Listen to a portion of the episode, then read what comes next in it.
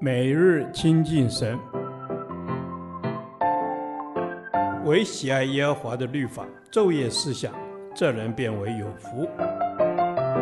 但愿今天你能够从神的话语里面亲近他，得着亮光。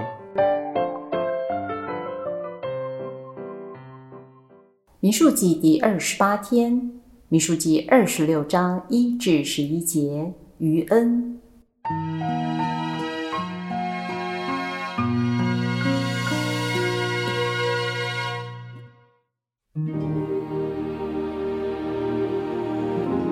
瘟疫之后，耶和华晓諭摩西和祭司亚伦的儿子以利亚撒说：“你们要将以色列全会众按他们的宗族，凡以色列中从二十岁以外能出去打仗的计算总数。”摩西和祭司以利亚撒在摩押平原与耶利哥相对的约旦河边，向以色列人说。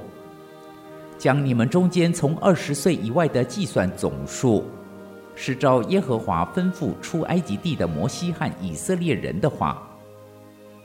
以色列的长子是吕便，吕便的众子属哈诺的有哈诺族，属法路的有法路族，属希斯伦的有希斯伦族，属加米的有加米族。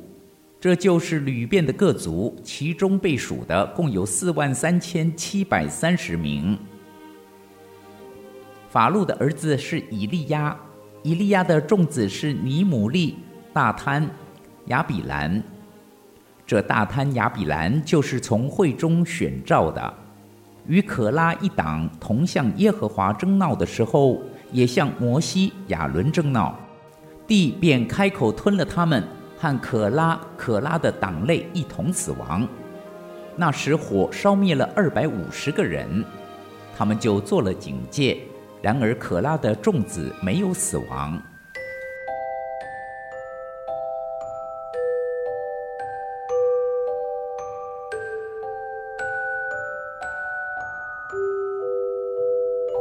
瘟疫，因为以色列人放纵肉体的情欲，放松灵里的警戒。落在神的愤怒中，计算总数，因为探子不幸的恶心所报的恶性，引发了当年二十岁以外的会众向神发怨言。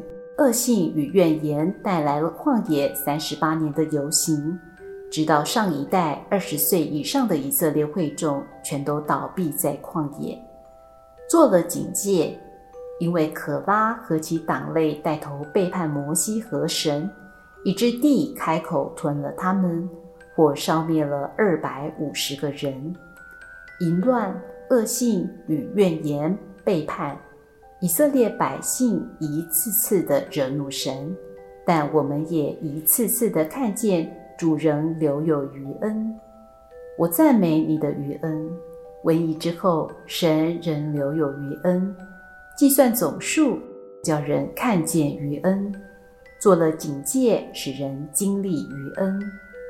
第十一节写道：“然而可拉的众子没有死亡。”这个“然而”真好，叫可拉的家族、可拉的后裔经历了耶和华的余恩。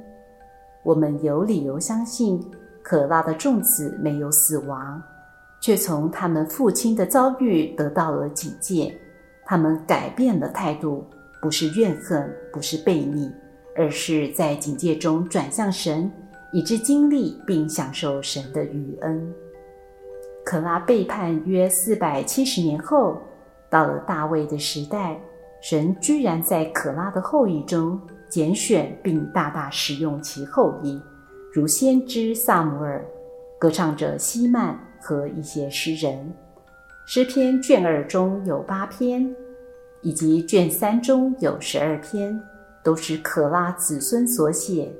在以色列被掳期间，可拉的后裔继续侍奉神，成为敬虔爱神的诗篇作者。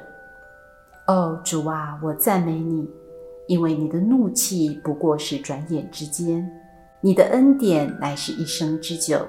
一宿虽有哭泣，早晨便必欢呼。谢谢你那何其长阔高深的爱，何其测不透的恩。在你祭坛那里，麻雀为自己找着房屋，燕子为自己找着菢雏之窝。这是何等的恩典！感谢主。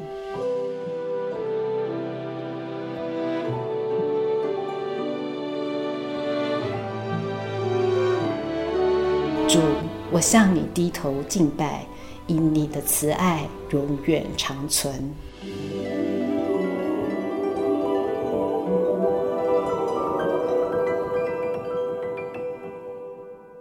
导读神的话。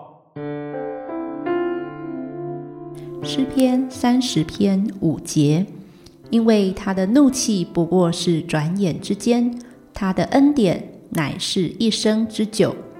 一宿虽然有哭泣，早晨遍地欢呼。阿门。主啊，你的心是不愿一人沉沦，乃愿人人都悔改。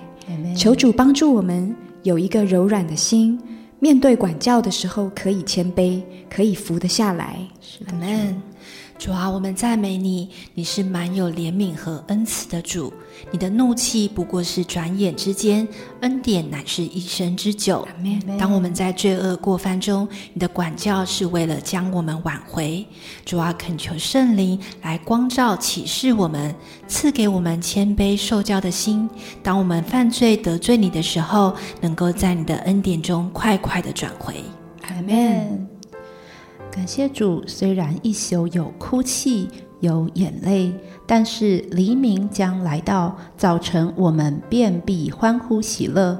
因为你应许，你将赐给我们崭新的开始，你让我们的每一个清晨都是全新的样貌，我们可以再来到你面前，领受丰盛的恩典。阿门。主啊，是的，我们可以每一天都来到你的面前。领受全新的恩典，主啊，因为你愿意我们每一天都回到你的面前，都回到你的心意里面。阿门。主啊，是的，我们每天都要回到你的心意当中。一宿虽有哭泣，早晨便必欢呼。主啊，我们也要说，每早晨都是新的，你的恩典极其广大，我们要一生来跟随你。亲爱的主，感谢你，因为你以恩典为年岁的冠冕，我的路径都低下之由。感谢主，有你引导我的一生，我是何等的喜乐和满足。谢谢你，因为你总是用丰盛的恩典带领我前面的道路，我要紧紧跟随你。主啊，愿我的一生充满你的喜乐和荣耀的作为。我们祷告，奉主耶稣圣名祈求。阿门。耶和华，你的话安定在天，直到永远。愿神祝福我们。